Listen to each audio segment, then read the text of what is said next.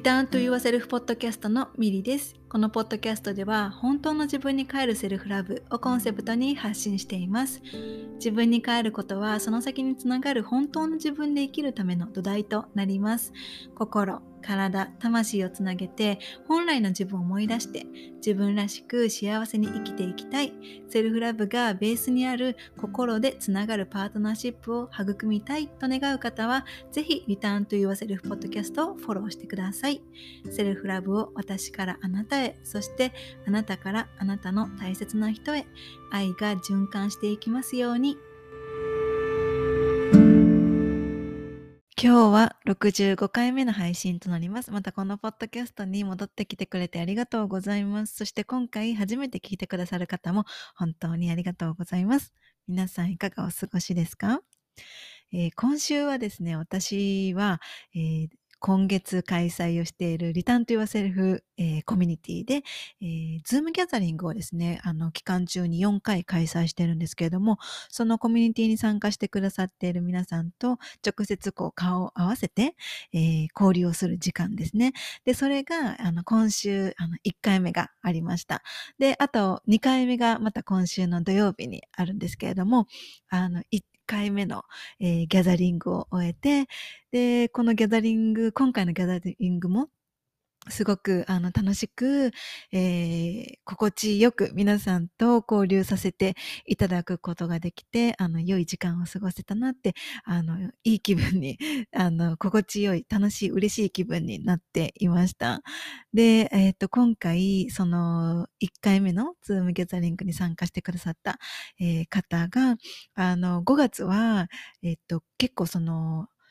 こう落ち込みやすくなったり、こう気分が、あのね、あの、落ち込みやすくなったりしやすい時期かなって思って、だから、あのね、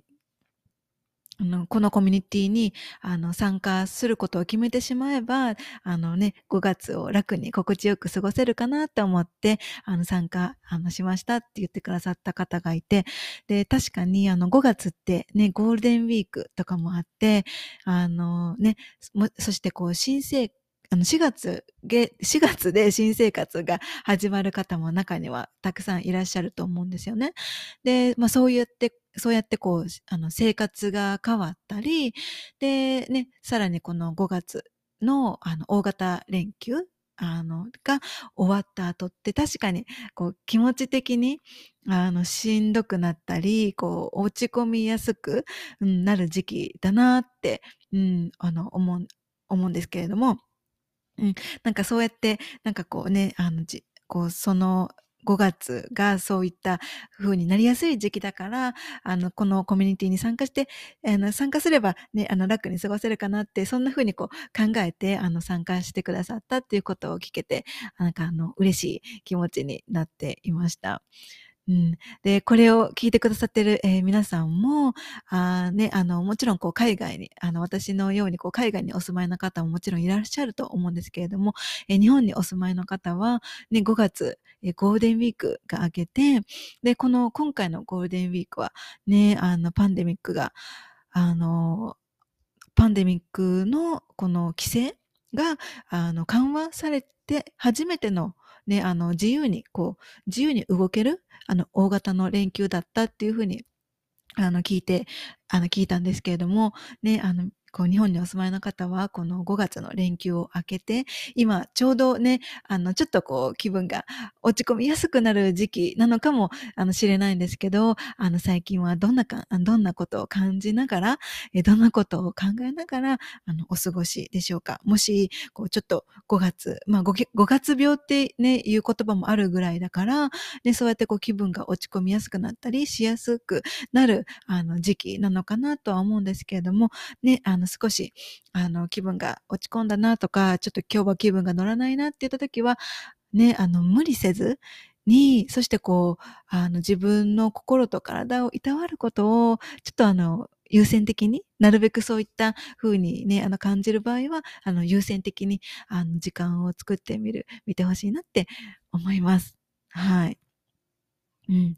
で、あと、そう、最近、他には最近はですね、あの、今年の私1月から、えー、自分を神様にする瞑想、えー、瞑想のよプロセラピストですね。えー、これは、えこの自分と自分を神様にする瞑想っていう名前になる前は自分とつながる瞑想法っていう名前だったんですけれども、そのね、あの、プロセラピスト講座を今年の1月からあの受講を、再受講ですね、再受講していて、で、それが、あの、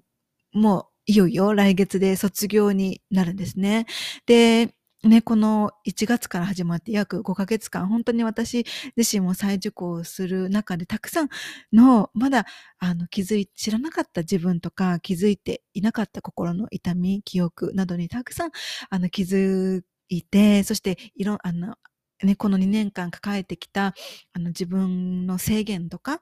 にもこう気づいたりとかですね、本当にこの再受講しているこの5ヶ月間、たくさんのことを感じて考えて、えー、の過ごしてきました。で、まあそういったね、あの、ああのアウトプットですね。あの、最近、えっと、コミュニティのことを結構優先的に、あの、しているので、なかなか私自身の、あの、インスタグラムのアウト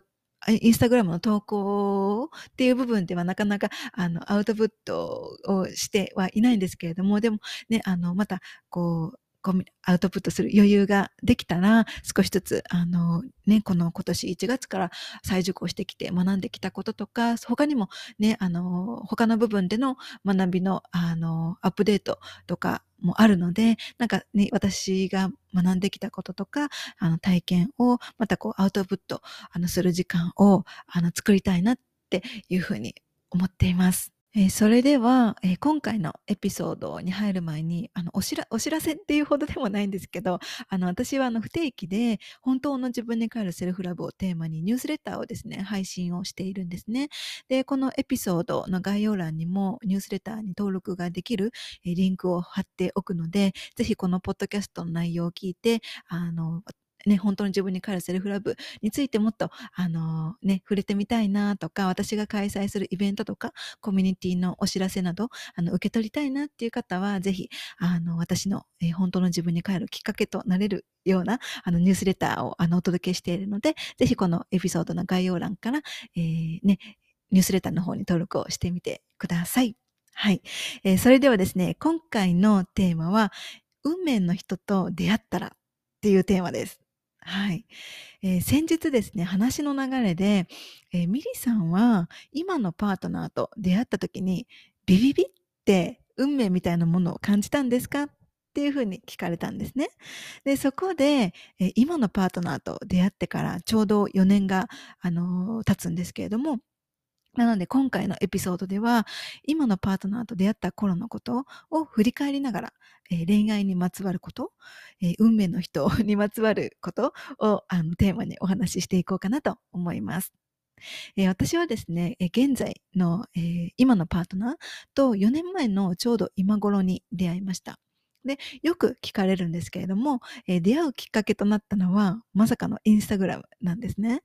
で、この4年前の今頃ですね、私はヨガとか、えー、ビーガンライフをよくインスタグラムの方にポストしていました。えー、ヨガの、えーと、ヨガインストラクターのえ仲間と外屋側のね、イベントを主催していたりとかしていたので、その様子の写真とか、他にも私が、あの、ビーガンのライフスタイル、えー、食生活をするようになって、そこで食べたものとか、作ったものとかを、あの、いろいろ写真にね、ポストしていたんですね。で、その時に、えー、年2回、大阪で開催されていたビーガンイベントの写真も、えー、投稿していて、で、確かね、あの、ちょうど春に開催、春と秋に開催していたイベントだったので、その春に開催するイベントの告知などもね、ポストをその時していたんだと思うんですよね。で、なぜ私がビーガンイベントの告知などを 投稿していたかっていうと、そのイベントの主催者の方が私にイベントでヨガレッスンをしてほしいっていうふうに言ってくださっていて、で、そのイベントでヨガレッスンをね、させていただくっていう機会が何度かあったからなんですよね。で、さらに2016年ぐらいから私自身がプラントベースの食生活をするようになって、初めてえー、ビーガンイベントに行った時に、え、ここは海外なのかっていうぐらいね、あの、錯覚するぐらいに外国のか、外国人の方がたくさんいらっしゃったんですね。で、6年ほど前は、えー、ビーガンっていう言葉を知る人が今よりもまだそこまで多くはなかったんですね。で、日本人の私でさえ6年ほど前はビーガンの食事ができる場所を見つけるのはすごく難しくて、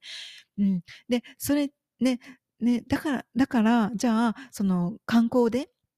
あの、来ている外国人の方にとってはさらに、ね、あの日本人の私が難しいんだから、外国人の方にとってはさらに難しいんじゃないかなって思って、ね、私が行ったビーガンカフェの情報とか、その大阪でね、開催されていたビーガンイベントの情報などを、あの、英語の文章も添えてね、あの、投稿するようになったんですよね。で、日本に来る、あの、日本に観光に来る人たちが、えー、ビーガンのカフェを見つけやすいように、ハッシュタグで、あの、ハッシュタグビーガンジャパンとか、ハッシュタグビーガン大阪とか、そういうのもつけて、あの、その時投稿していました。うん。で、その、その時に、その私のそういった投稿をたまたま見つけて、え連絡をしてきたのが今のパートナーだったんですね。で、彼はその時、バリ島にいました。で、そのメッセージをしてきた翌月に日本に旅行を予定していたそうなんですね。でも、その彼が前回日本に行ったのはもう10年近く前で、で、彼自身もビーガンだから、日本のビーガンはね、今どんな感じなんだろうって言って、ね、あの、インスタの方で情報を集めていたそうなんですね。で、その時に私がポストしていた大阪のビーガンイベントの写真を見つけて、え、このイベントは毎月あるのかっていうふうに、あの、質問の、あの、メッセージをくれたのが、あの、一番最初のきっかけなんですよね。で、その DM をくれた時っていうのは、私自身は、あの、彼自身は、その全然ね、出会い目的で DM をしてくれたわけでもないし、私自身も彼に対して全然、あの、何も気にしていなくって、ビーガンの韓国外国人観光客の何か少しでも助けになるといいなっていう思いで彼からのメッセージにあの返信をしていました。ね、この、このイベントは毎月ではなくって、あの残念ながら年2回なんだよね、みたいな感じで、なんかそういうあの返信をあのしたように記憶しています。うん。で、ね、あの、そうやってね、こう私が、あの、インスタの方で、あの、ビーガンビーガンのあのカフェ情報などをあの英語も添えて投稿するようになってから、その彼、あの彼だけでなくって、私の投稿を見てくれたその外国人の観光客の方から、あの、時々ね、大阪でおすすめのビーガンカフェはどことか、この写真のこのカフェはどことか、ね、いろんなこう、あの、時々ね、こうメッセージをもらうことがあったんですよね。なので、そうやってね、こう外国の方からビーガンカフェとかイベントにまつわることででメッセージをいただくっていうことが、あの、時々あったので、その彼から DM をもらった時も、全然なんかこう、不思議なことではなくって、うん、あの、私からしてみると、本当にこう、日本人の私でさえも、ね、あの、ヴィーガンの、あの、情報を見つけることとか、場所を探すのが難しいから、何か少しでも、うん、お役に立ちたいなっていう思いで、ね、あの、投稿をしたり、こう、ハッシュタグを、あの、地道にこう、ハッシュタグ、ね、あをつけて、写真をポストしていたり、えー、していました。うん。で、まあ、そうやってね、こう、彼の存在をインスタ上で知ったわけなんですけれども、実際に彼が10年ぶりの日本旅行に来ることになって、で、その時に、えー、大阪で当時私がお手伝いをしていたマクロビカフェで、えー、初めて、こう、初めての直接の対面だったんですね。で、この時も本当にこう彼は、気 気まぐれ？で、あの、最初はね、大阪には来ないっていうふうに言っていたんですよね。だけど、結局来ることになって、で、しかも私が当時お手伝いをしていたマクロビカフェのことをね、私があの、すごくおすすめするあまりに、彼はそのカフェに近いかあの場所にエアビーを借りて、えー、泊まることを決めてうん。で、そして私がカフェでお手伝いをしてる時に、こう、ディナー、ディナーにやってきたっていう時が、こう、初めて彼と直接会うっていう、あの、機会だったんですよね。うん。で、この時、彼がお店にやってきた時間帯が、えー、私がね、そろそろお手伝いを終えて、まかないを食べて帰る時間だ、あの、時間帯だったんですよね。だから、あの、一緒に、こう、隣、隣に座って一緒にあのディナーを食べて、いろいろいろとお互いの仕事のことなどを話しながら、あの、食事をしていました。で、その後に彼が、あの、スタバに行こうっていうふうに誘ってくれて、確か1時間ぐらい 新大阪駅のそばにあるスタバで、あの、話して、あの、いました。うん。で、まあその後、あの普通にね、こうバイバイをしたんですけれども、その時彼が歩いて、ね、あの、彼が、えー、泊まっているエアビーに向かって帰って、帰っていく背中を見ながら、これが一期一会の、あ、これが一期一会って言うんだろうなって、ね、なんとなくこう感じたのを覚えています。彼はあくまでも観光客で、ね、その時の、その時の私にとってはあくまでも彼は観光客で、で、たまたま私をインスタで見つけて、同じビーガンっていう共通点があって、たまたま人生が交差をして出会えることができたけれども、その出会いはこれっきりなんだろうなっていうふうに思っていたので、うん、これが一期一会っていうんだろうなっていうふうに、あの、彼の帰る背中を見ながら、えー、感じていました。うん。で、まあ、結局ね、その彼がその時大阪に1週間ぐらいかな、1週間もいなかったと、いなかったかもしれないです。うん、まあ、だいたい1週間ぐらい大阪の方に滞在をしていたんですけれども、その間に初めてそのマクロビで出会ったその時以外に2、3回ぐらいは一緒にご飯に行ったんですね。でも別にその、その時ね、お互いその、あの、惹かれ合っていた惹かれ合っていたとか、一目惚れをしたっていうわけではなくって、ただね、彼が大阪で知っている人が私しかいなかったから誘ってあの、くれていて、で、私も、ね、あの、彼から別に変な印象をね、受けなかったから、ね、あの、いいよって言って、あの、彼の仕事の、あ私の仕事の終わりに、一緒に、あの、ご飯にあの行ったりしたんですね。うん。で、そしてその彼の大阪の滞在が終わって、彼が東京に戻って、そして東京でしばらく過ごして、で、彼はインドに行ってしまったので、完全にね、こう、彼と会うこともなくなって、うん、あの、ライフスタイルが全く違う彼とはもうこれから会うことはないだろうなっていうふうに思っていました。うん。まあちょっとあの、どうやって出会ったかっていう話が少しちょっと長くなってしまったんですけれども、まあそんな感じでね、彼と出会ったわけなんですけれども、その最初の方に話したように、えー、ミリさんは今のパートナーと出会った時に、ビビビって運命みたいなものを感じたんですかって、その最近聞かれた時に、えー、どうだったかなって振り返っていたんですね。で、私自身はそのマクロビューのカフェで実際に対面した時に、この人が運命だみたいな、ビビビって直感を受け取ることはなかったです。なかったんですね。うん。でも、今でもまだ覚えているのが、あの、彼と初めてそのマクロビカフェで出会って、で、スタバでね、1時間ぐらい話をして、で、帰宅をしたその日の夜ですね。まだ夜中で、あの、まだ暗くてね、あの、日も昇っていないうちから、なぜかね、目が冴えてしまって、うん、なかなか寝つけなくって、でも私はその翌日はね、インストラクター仲間と主催をしていた外ヨガのイベントがあったので、なるべくね、眠りたかったんですけれども、一睡もできずにそのまま朝を迎えたんですよね。で、その時は、まあ、たまたま眠れなかったのかなって思っていたんですよね。でも、その年の秋ぐらいにまた彼が日本に戻ってきて、えー、数ヶ月ぶりに再会をした日の夜も、また同じように目が冴えて眠れなかったっていう経験があったんですよね。で、それは、その、彼と出会えて嬉しくて興奮して眠れないっていうよりも、何かこう私の内側で魂が彼との再会を静かに喜んでいるような、そんなね、不思議な感覚が、あの、あった。それがそういった感覚になったのが、その2回ぐらいあったっていうのを、えー、覚えています。なので、その、ビビビビビっていう、その、なんていうの、電気が走るようなもの？っていうものはなかったんですけれども、なんかそういうね、眠れない、目が冴えてしまうっていう不思議な体験は、あの、あったかなっていうふうに、あの、振り返っていました。うん。で、そしてこの彼と初めて出会ってから、彼が日本を出て、まあ遠距離の状態になってしまって、そしてまた日本で再会をして、そしてまた遠距離になって、で、今度は私がカナダに行って再会をして、でもまた遠距離になって、で、その後もプーケットで再会をして、まあ遠距離になってっていうふうに、ね、あの、そのね、そのね、あの、再、あの、再会しては遠距離になってを繰り返していた、その時も、まだね、正式には付き合ってはいなかったんですけれども、そうやって再会する予定を立てて、その連絡が途切れない、その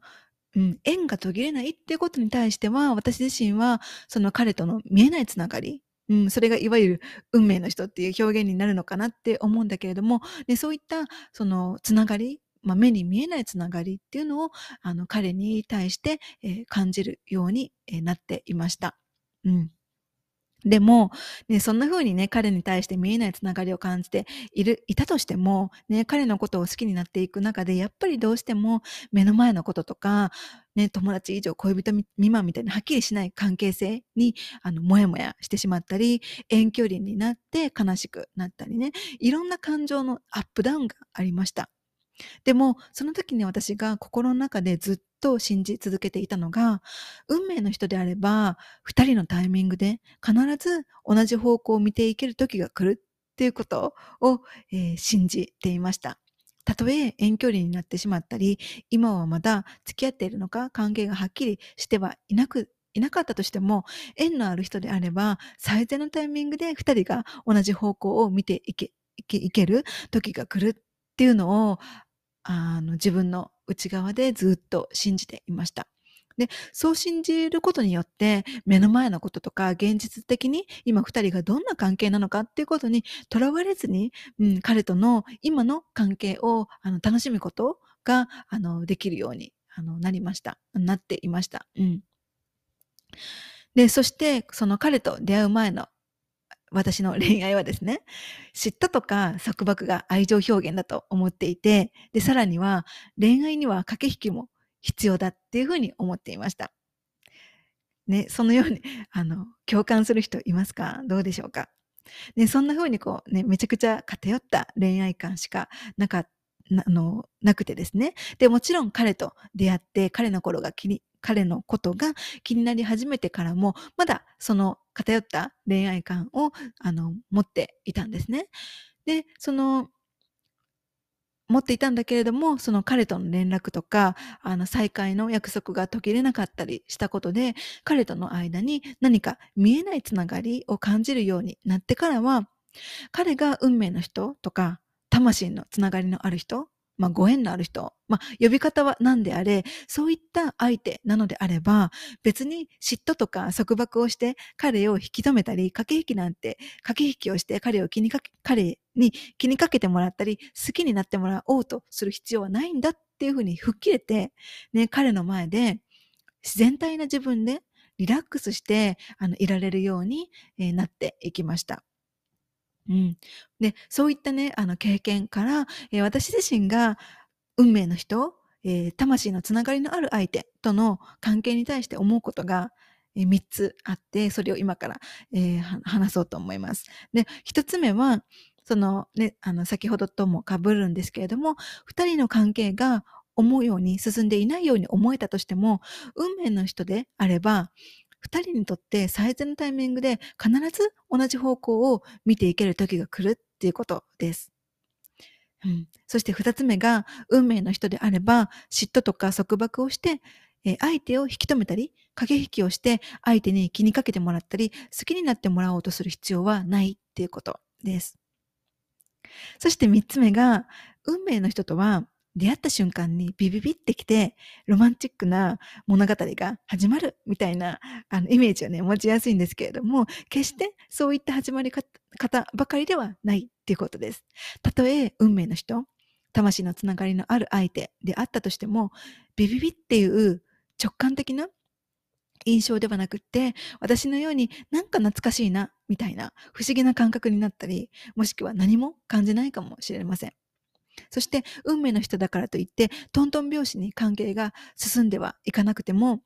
あの行くだけではなくって、ね、あのトントン拍子に行かなくても時間がかかったとしても、ね、あのそれでもなぜかつながりが途切れなかったり2人の間に安心感を感じられたりっていうふうに実際に付き合っているかどうかとかどれくらいの頻度でああの合っているかどうかとか、あのどれくらい、あのね、彼と出会、あの、まあ、相手と出会って、どれくらいの時間が経ったとか、まあ、そういう目に見えている部分では測りきれない、目に見えない領域で感じられるつながりがあるから、うん、あの、焦らなくても大丈夫っていうことです。うん。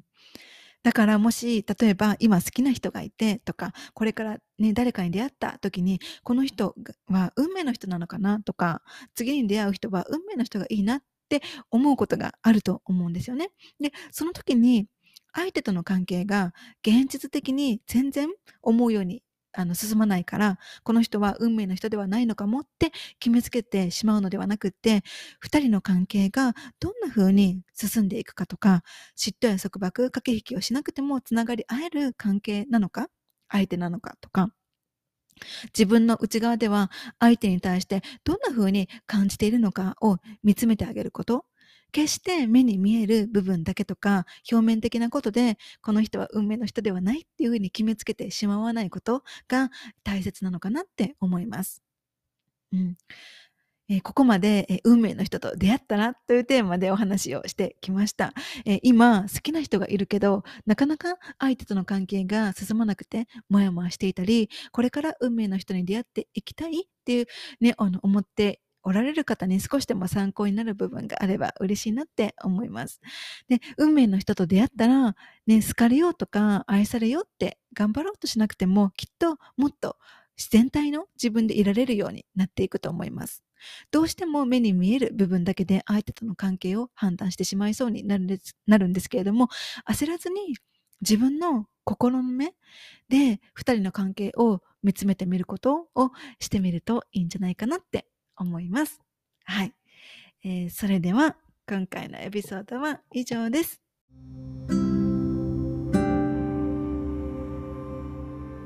エピソードを最後まで聞いてくださってありがとうございました。私の日々の発信はインスタグラムミリカルナをフォローしてください。また自分に帰るセルフラブに関してこんな内容を話してほしいなどがあればお気軽にメッセージいただけると嬉しいです。そしてセルフラブのことやこのポッドキャストのエピソードが必要な方が周りにいらっしゃればぜひシェアをしてあげてください。これを聞いてくださった皆様が今どこにいて何をしていても今この瞬間が幸せでありますように。それではまた次回の配信でお会いしましょう。またね